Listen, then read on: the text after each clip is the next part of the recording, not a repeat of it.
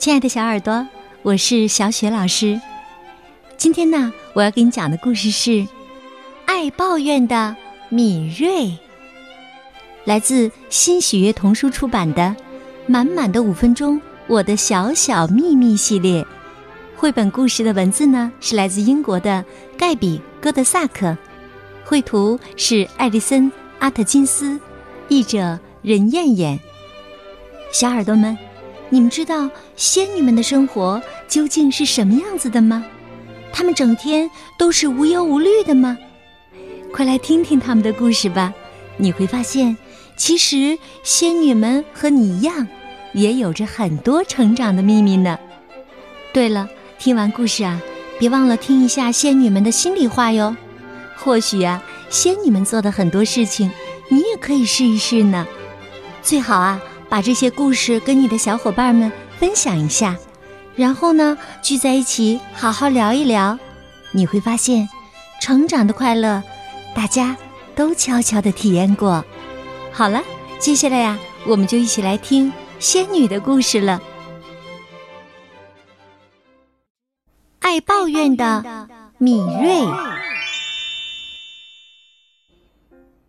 米瑞一个朋友也没有。这完全是他自己的问题，因为他总是爱抱怨。他唠唠叨叨的埋怨烤面包的仙女，埋怨修鞋子的仙女，甚至连采蜂蜜的仙女也抱怨。谁都搞不懂他为什么要这样。即使他的侄女柳树也不能理解他。柳树问。你为什么总是那么挑剔呢？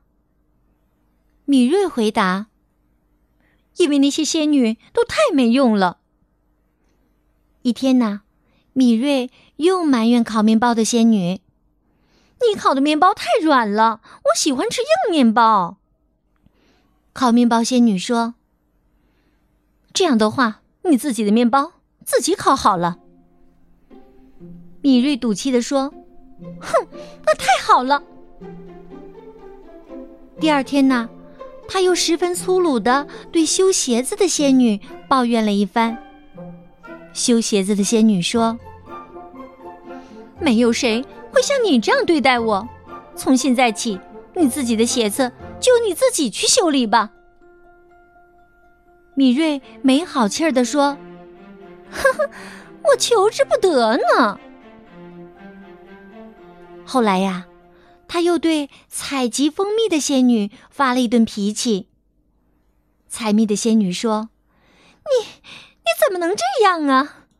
我我不会继续忍受你的坏脾气了。你以后要吃蜂蜜的话，就自己去采好了。”然后啊，就生气的离开了。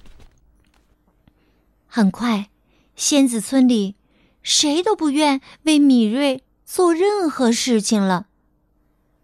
柳树说：“你对大家都太挑剔了，以后你打算怎么办呢？”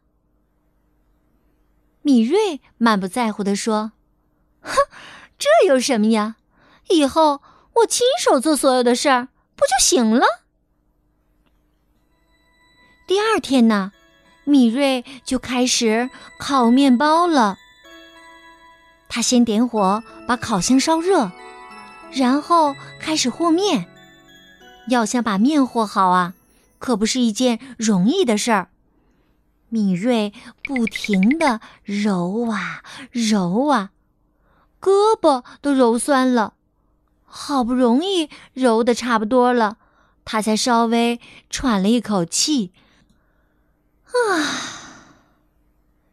接着他把面搅成了团儿，放进了烤箱里。这下呀，终于可以坐下来好好休息休息了。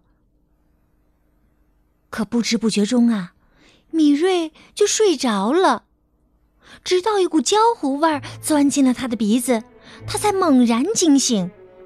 米瑞飞快地冲向烤箱，拉开烤箱门。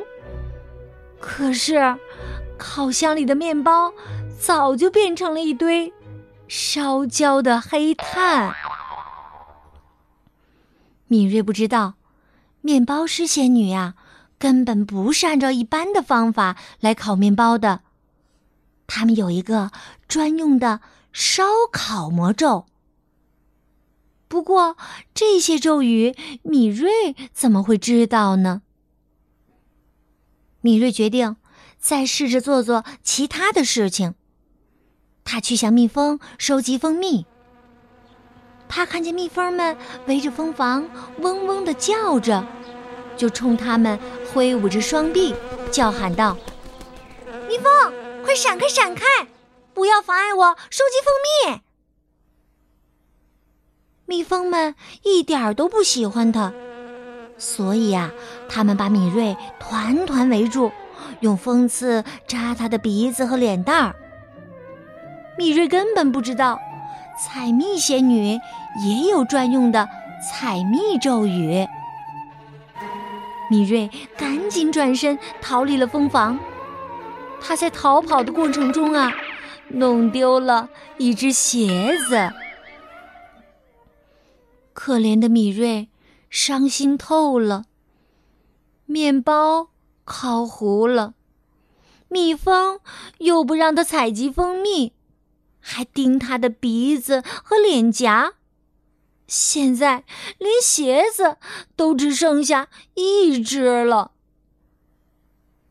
柳树来看望米瑞，担心的说道：“你不能再这样下去了。”米瑞认真的反思了一番，最后对柳树说：“告诉所有的仙女，以前都是我不对。”从现在起，我再也不乱发脾气了，再也不随便抱怨了。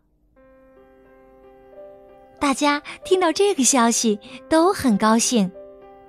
为了表示歉意啊，米瑞举办了一场大型晚会，并邀请所有的仙子都来参加。从那以后啊，米瑞真的再也没有抱怨过。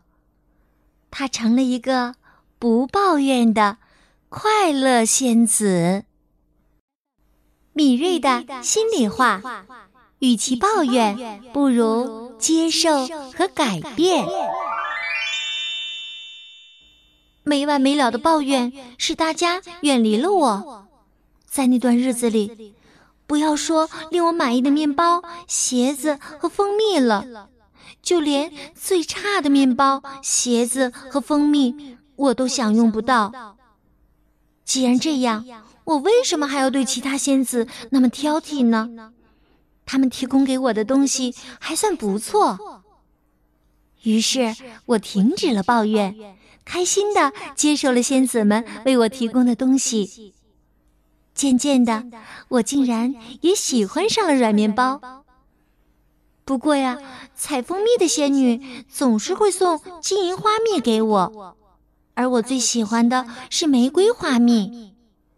我向她请教了采蜜的咒语，她很热情的教会了我，还带着我采集了很多的玫瑰花蜜呢。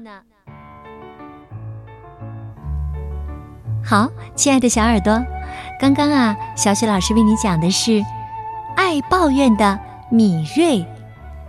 来自新喜悦童书出品的《满满的五分钟：我的小小秘密》绘本系列，小耳朵别忘了把这个故事讲给你的小伙伴听哦。讲完以后呢，你们可以说一说各自经常抱怨的事情，然后呢，认真的想一想，你们准备怎样应对这些事情呢？是接受，还是改变？好了，亲爱的小耳朵，故事啊，小雪老师就为你讲到这儿了。下一个故事当中，我们再见。